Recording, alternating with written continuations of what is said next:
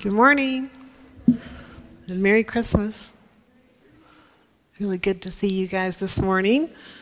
Um, this, this is one of my favorite times of the year. Um, I know that's not necessarily true for everybody, though. I know sometimes this time of the year can bring both sorrow and joy or a mixture of things. And I just uh, come to you this morning and recognize that. I know it's our fourth Sunday of Advent, and I looked up just the word Advent because I didn't know exactly what it meant. But it just simply means the arrival of a notable person, thing, or event. A time of waiting and preparation. And I also learned that there is a word of the year. Did you know there's a word of the year? You know what it is? Existential. Apparently, it's based on how many Google searches are done on the word. and uh, you know, existential is kind of that exploration of meaning and purpose and why am I here and who am I and, and just exploring what that is about. So it's a time of waiting, preparation, seeking, searching. And as we enter this season, we're going to enter the story of Mary who had been given a very important announcement. So let's take a look at Luke 1 26 to 38. In the sixth month, the angel Gabriel was sent from God to a city of Galilee named Nazareth, to a virgin betrothed to a man whose name was Joseph, of the house of David. And the virgin's name was Mary. And he came to her and said, Greetings, O favored one, the Lord is with you. But she was greatly troubled at the saying and tried to discern what sort of greeting this might be. And the angel said to her, Do not be afraid, Mary, for you have found favor with God. And behold, you will conceive in your womb and bear a son, and you shall call his name Jesus. He will be great and will be called the Son of the Most High. And the Lord God will give to him the throne of his father David, and he will reign over the house of Jacob forever. And of his kingdom there will be no end. And Mary said to the angel, How can this be, since I am a virgin? And the angel answered her, The Holy Spirit will come upon you, and the power of the Most High will overshadow you. Therefore, the child to be born will be called Holy, the Son of God. And behold, your relative Elizabeth, in her old age, has conceived a son. And this is the sixth month with her, who was called barren. For nothing will be impossible with God.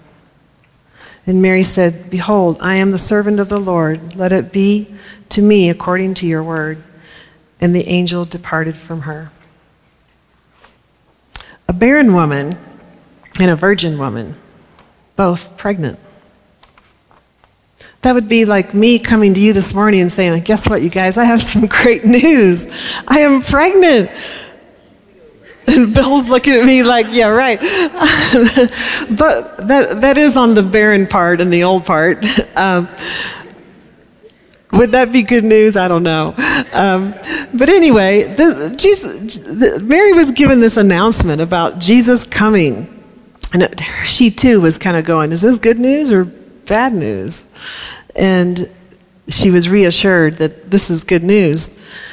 And really, the announcement for Jesus' birth came much earlier than the one just to Mary. So we're going to go back to Isaiah 7:14, where it says this: Therefore the Lord himself will give you a sign. Behold, the virgin shall conceive and bear a son, and shall call his name Emmanuel. Now, a lot of you know this, but at the end of the Old Testament, in the book of Malachi, from the start to when Matthew was written, is about a 400 year period of silence where not much was happening. Talk about a pregnant pause. You know what a pregnant pause is, right? It's when you're watching American Idol and they get to the last two contestants and they say, and we're going to find out who the next American Idol is. And then they go to the commercial. And then they make you wait. And then they come back and they go through it again. And they say, and the next American Idol is. And they show faces of different people and they show each of the contestants and how they're feeling. And they scan the room and they wait and there's music. and then they finally give the announcement, and everybody celebrates except for one person. They don't ever show them, they usher them off the stage. Um, but a pregnant pause is like a, it's like the silence and the waiting is meant to create anticipation and wonder and curiosity. And the announcement, there's another one in Isaiah that's in uh, chapter 9, verse 2, that is a little more of, maybe more of a hint, maybe not quite so clear. And it says, The people who walked in darkness have seen a great light. Those who dwell in a land of deep darkness, on them has light shone. And the hints go further back, all the way to Genesis. And in Genesis 1, it says, In the beginning, God created the heavens and the earth, and the earth was without form and void, and darkness was over the face of the deep. And the Spirit was hovering over the face of the waters. And God said, Let there be light. And there was light. And God saw that the light was good. And God separated the light from the darkness. And God called the light day, and the darkness he called night. And there was evening and there was morning the first day. I get this picture like God is like a parent giving hints about the gift and the surprise that he has. And uh, you know how a parent will go, I have a surprise for you, but I can't tell you what it is. I love surprises. so, um, Bill can't keep a secret if his life depended on it. I love surprises. I love to like drop hints. I picture God like dropping hints through all of time. I've got a surprise for you. Little hints all through Scripture.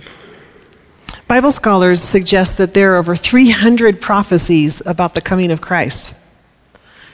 There is a book called Science Speaks by Peter Stoner and Robert Newman where they discuss the statistical improbability of one man, whether intentionally or deliberately, fulfilling even just eight of these prophecies. So they figured it out and did some math, and they said the chance of this happening would be 1 in 10 to the power of 17. So if you're a math person, I think that means 17 zeros behind the one, whatever that is called. So here's the illustration they gave that helped visualize the magnitude of such odds. They said if you take 10 to the power of 17, 10, 10 to the power of 17 silver dollars, and you spread them out over the state of Texas, they would be two feet deep. And then you take a guy and you blindfold him, you mark one of the silver dollars and mix them all up, and you say to the blind guy, You can go anywhere in the state and go see if you can find that one silver dollar. He said that's the, that's the odds of fulfilling even just eight of the prophecies that Jesus fulfilled that speaks to who he was as the Messiah. So, as I read the story of Mary, I, I always think of like, what, what is God like? And you know, who is he and what are the things I just really like about God? And here's some of those things that I'm kind of mentioning that I think God is like.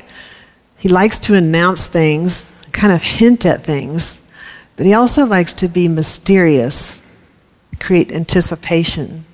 He likes surprise in unexpected places, like in the barren and a virgin, unlikely, unexpected, uh, Bill and I just went to visit our two grandchildren, one that we just met for the first time.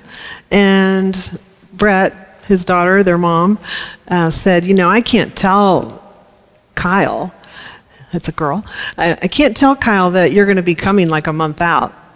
Because she's looking out the window going where are they? Are they here yet? Are they coming? When they you know so you know a month to a child is like a year. And so she says, I have to wait like five minutes before you're coming and then pick you up at the airport, and then there you are, you know? So, because she has a hard time just sitting with that kind of uh, time.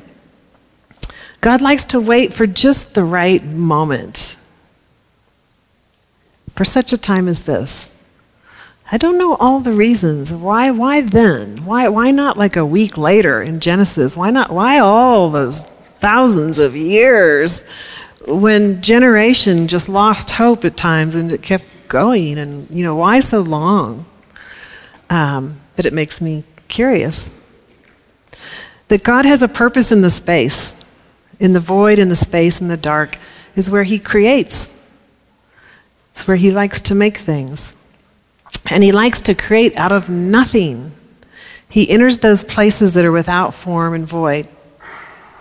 There's a verse in Psalm 51:10 that says, "Create in me a clean heart, O God, and renew a right spirit within me." And I learned from a Bible scholar somewhere that that word create is the same word that is used in Genesis of create, which is like creating out of nothing. So create in me a clean heart where there is not one. Create in me a clean heart, O God, and renew a right spirit within me. When God sees space, it's like a blank canvas on which he likes to paint. God loves to show up in the impossible. There's a few examples that I think are kind of wired into nature and you know when we look at creation it seems to be that it's there's little hints of this message all around think about the seasons of the year we're in winter we literally have more dark about 4.45 when i'm walking home from work it's dark it's cold it's uh, bleak, you know, not much is alive. You know, the trees look dead, the, there's no flowers, and it's just a time that people tend to like to kind of go and hibernate a little bit. I had a client last week call the months from January to March the dungeon. And it felt to him like that's the three months that feel like a dungeon. But winter is part of the process. It, you know, when we get in winter, we're not necessarily panicking that spring is not going to show up, that summer's not going to come. Um, some parts of the world have a whole lot of winter, and some have barely any. Uh, but, but there is, it's part of the cycle, part of the creation process. You look at the stars in the sky. You know, down here, Bill and I live in the city, and when we look up at the stars at night, we can see maybe two because those are two really bright ones. And then um, I drive up to Evergreen like last night when we did the service up there, and the stars just pop. They are just brilliant. And it's so beautiful up there, and it's like the darker the dark, the brighter the stars, and it's so beautiful. Think about every 24 hour period. Most of us look forward to this, but it's called sleep, where we go into a dark place and we go to sleep. And we rest and our body rejuvenates and we wake up, and it's part of what we do in our life cycle. You know, God created the world in six days, and on the Sabbath, He rested and did nothing. Probably just sat around and looked in enjoyment about all the things. You know, farmers, you know, Peter mentioned his grandparents, farm, grandpa. I had a grandpa on the farm too, in Nebraska, by the way. oh, anybody else have a grandpa on the farm in Nebraska? One, two, three, four. Man, that, that is great. Um, but a lot of times farmers will uh, have a piece of land that they don't do anything with because they're letting it kind of rejuvenate and get its nutrients back, and it's, you know, then they'll rotate the land around and plant on that later. So it's this thing about kind of laying rest and allowing space and entering into that space or darkness is part of the journey. Jolene and I, Jolene over here, and I, for the past year have been doing this training over in Golden, and it's called Gestalt. And it's a German word, and it means shape, form, or figure. Gestalt. And so we've been doing this train. It's a training for therapists or coaches, or really, actually, we even have a cello player who's taken the training, which I think is pretty cool. Um, so the best way I can describe Gestalt is this it takes like all the stuff in here and brings it out here and kind of forms a relationship between the parts of who I am.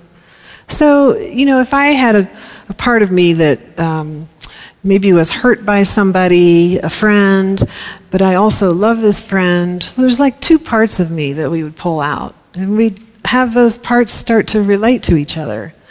Um, so it's an interesting, mysterious, creative, you never quite know what's going to unfold, uh, but there is such a mix of people in this group. You know, some are Christians, some are complete atheists, and everything in between. And the thing I that I am kind of astonished, but cool, is that the light just keeps showing up, whether they say they believe in God or not. Um, they go into the dark places. We go into the dark places. We go into those empty places, and something starts to emerge, starts to unfold. It's pretty cool. So I have this quote about something, a phrase that's used in Gestalt, and they call it the fertile void. And here's what it is it's the ability to stay in a state of not knowing and to trust in the flow of life that we call God. It's fundamental to Gestalt theory and practice, as is the belief that the creative energy, again, that we call God, flows from experiencing the emptiness of being, and that new understanding manifests continually. Sooner or later, we all arrive at a period in our life where there are no clear answers. And when the only thing we are aware of is the certainty of our not knowing, this place is the fertile void, which can be our greatest personal development. This is a unique opportunity to reconnect to the deeper meaning of being ourselves without polarizing, opposing forces. Here, we may connect with our own core, which can take in all that is, and from which place the creative self without form can emerge. What happens in those empty places? What happens in those places where there's void in your life? What what do you or did you experience in some of those places in your own life? What was that experience like for you? I asked our staff and Bill and a couple others and myself about, you know, like what, what is that like? What happens? You know, sometimes these events are kicked off by a loss of a job or a, a death or a divorce or a trauma or, you know, something that is very difficult, a health crisis perhaps. Um, but what happens in here? What is happening? So there could be, you know, I could ask all of you, we could come up with probably hundreds of answers and they would all be right. Uh, but I asked our, that group of people, and I have a little picture that's just a little hodgepodge of some of the answers that they said.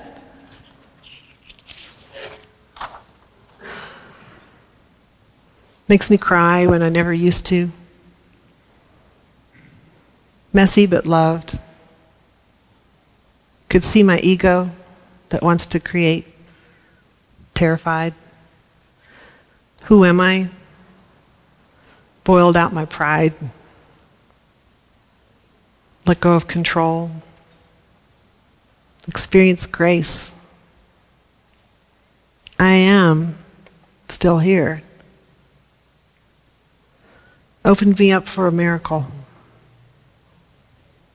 Empathy for other people. Anger when I never let myself be. Entitlement pulled me closer to God. Surrender, grieving. I thought I was losing my mind. Encounter with the Holy Spirit. But a mixture, quite a mixture and if I were to kind of summarize, you know, what, what that is, you know, if I were to summarize a few categories of what's happening there, there's something dying or being exposed or carved away or cut back. There's a, there's a space being made that's empty or quiet or no answers or uncertainty. And in this space, there's a life being born. There's something new emerging that is filling up that space, and there's a light that starts to shine in the darkness. And there's a relationship that's formed a relationship with myself, parts of myself, a relationship with God. If I invite someone into those places, a relationship in a whole new way uh, with another person in a way that I have, I have never tapped into. I was probably 35 before I really invited someone into that dark, empty place with me. And I think the healing went way deeper when I could be in that place with someone, in connection with someone, than when I was just kind of going in my little cave and doing that all alone. While God is everywhere, He is most intimate in here, in me, and in you. He is as close as every breath, every thought, every emotion, every cell in your body.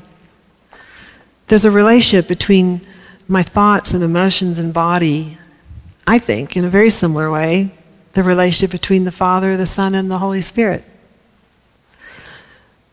In that relationship, we make contact, we make a connection, a relationship. And in that relationship, I find that God speaks to us very personally. Um, sometimes when I was in my darkest place, I would find I would be driving down the road, and out of my mouth would just start to come a song, and it was just the simple childlike song Jesus loves me. This I know. Like it was the only thing that could just come out of my mouth. Prayer is a way to connect with God, and prayer is like having a conversation. How do you pray? She said, I listen. And then she was asked, And what does God say back? And she said, He listens. Like just to be present. Many times we need more space just to listen, even in our conversations with those close to us. Space matters. There are important messages in the space. If I talk like this, it sends a message. And if I talk like this, it sends a different message. Kathleen told me she heard a tip that whenever someone is talking, we should wait two beats before we answer. That would probably be a really good idea. So there's another example of where space matters that I was thinking of. And uh, you know, when I was in maybe grade school, I took two years of piano lessons, and and then I had a one elective college course that was a piano class, and then I haven't done anything since, until recently when my sister gave me this keyboard, and uh, she had it sitting around the house, and I was kind of interested in taking it back up, and so she gave it to me. It's just a 66 one, not an 88 key, um, but I was happy to have it. And so I thought I would play something for you, and I wanted to see if you can guess what it is. And it's a pretty familiar song.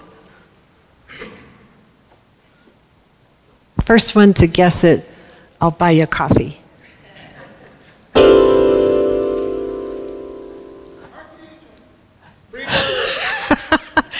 I'll play it again. this is actually how my granddaughter plays. No, but there's a problem, isn't there? There's no, there's no space or time in between the notes. That actually is all the notes of the song right there. okay? So this the space and the time matters. It, it creates or doesn't create uh, some kind of message. And so I have another rendition of this song, okay? It goes like this.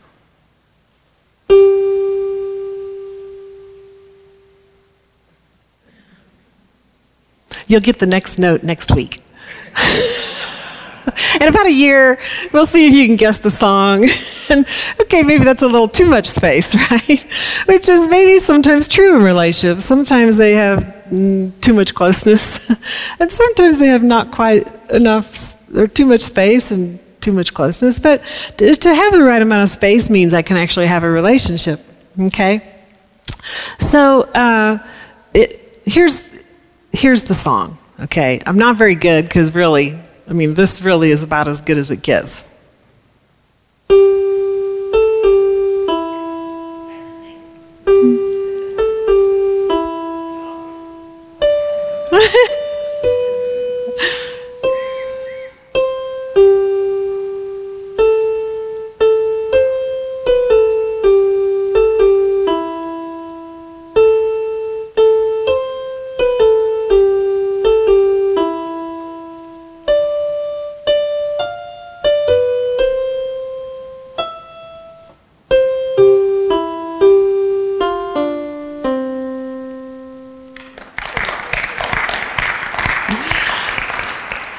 And I bet you know this. When it slows down those last couple notes, I bet you know that means it's coming to an end.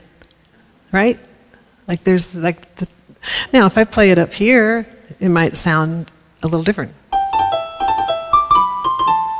Right? And if I play it this way, it may sound with a different message.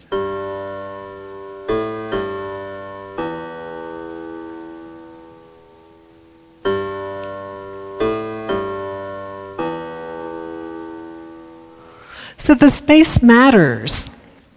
There's higher keys, there's lower keys, and some notes last longer than others. It sends a different message, creates a different meaning, different, different emotion. Maybe different images come to your mind. Maybe brings up different memories, different sensations, different experiences.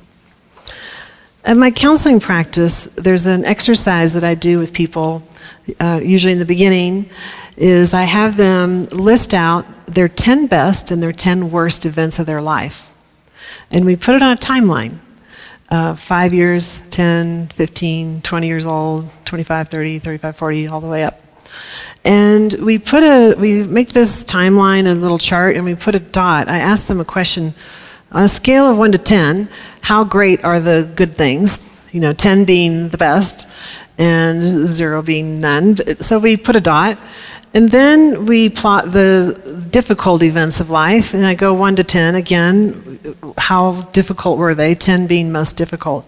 And then we plot those on the lower part. And so we have this kind of chart that is kind of a way of creating a map for where to begin and what we want to look at. And, and I often find that you know, a lot of these events from the past, the meaning we've attached to them is often something not true about my identity. Like I'm not good enough and I'm not worthy and I have no voice and I'm not loved and I'm not valued. And so we go back and we revisit a lot of these events and we go right into the details of those events to find new meaning. And when I was doing one of these recently, I started looking at like the just the overall picture of what we were drawing, and I want to show it to you, but I want to know if you see what I see. What does it look like? Music. It looks like music. And I thought, oh my gosh, what if God is playing a song through our life with all the high notes and all the low notes. And I tried to play this, and maybe, Michael, you could help me with this sometime. I'm not going to even try to demo it for you. And, you know, some of the high notes, in fact, the very first high note is at the very same time as the low note. And one of that very first very high note, I know you can't read the writing, um, but it was a spiritual awakening. And it came in my darkest moment. I was 21 years old at a place where I, my world was crashing and I didn't want to live and I was depressed. And um, at the very same time, I started picking up the word and reading it. And it, I tell you, it's like the words jumped off the page and just shined right into my darkness in a way that love was like piercing the darkness. There's a number of things in there. Uh, the other high note was my wedding day Those two right after that are grandchildren. You see three really no, low notes down there that were three really dark bouts of depression that took me years to crawl out of. And I know that a lot of you in here have some really low notes in your life. And, you know, probably anyone over age 50 or 60, you kind of anticipate a lot more coming, um, as I do. But I thought, what if God is writing a song that at the one day he's to like reveal your song to you. I've always wanted a guy to like write, a, write me a love song, you know, about our relationship. And I'm like, maybe he is. And what if we took like my song and Lynn's song and Steve's song and we strung them all together and it was like this one big song and we did that not only here but around the world and not only in this time but all the way through all the way of history. And then it was like one big, massive, grand song. Wow, that would be amazing.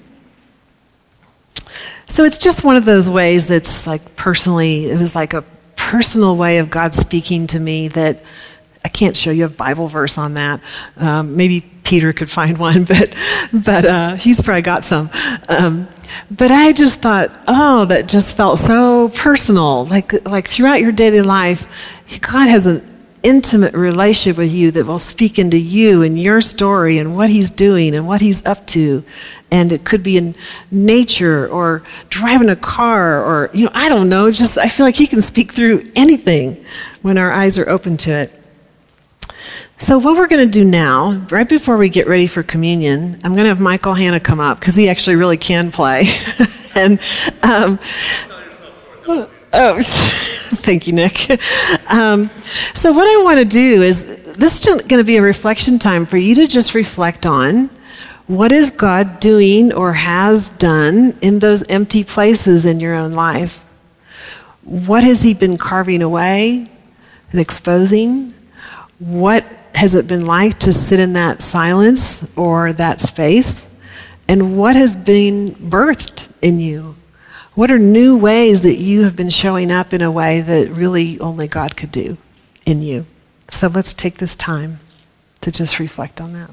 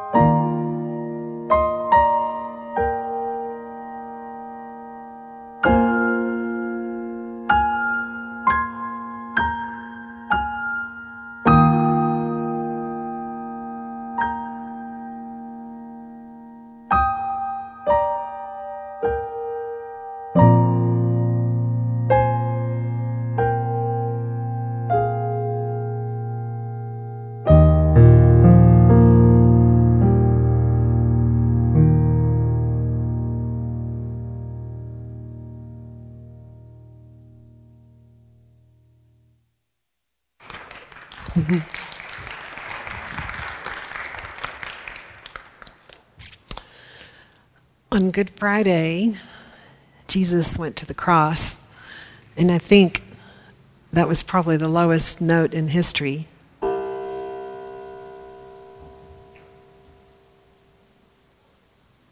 As he took on our suffering and entered into our suffering and our pain and our abuse and our trauma and our addiction and our uh, difficulty and our struggle. And then for three days, there was silence. Silent night. And then on Easter, there was probably the highest note ever heard. or something like that. Um, as new life emerged, new life that couldn't be held down in the darkness. So, Today, as you come to communion, I want you to just bring yourself. The night that Jesus was betrayed, he took the bread and he broke it, saying, Take and eat. This is my body broken for you. And he took the cup and he poured it, saying, This is my blood shed for you for the forgiveness of sins. Drink of it. So come to the table and receive his life in you in the dark place and experience his new birth in you.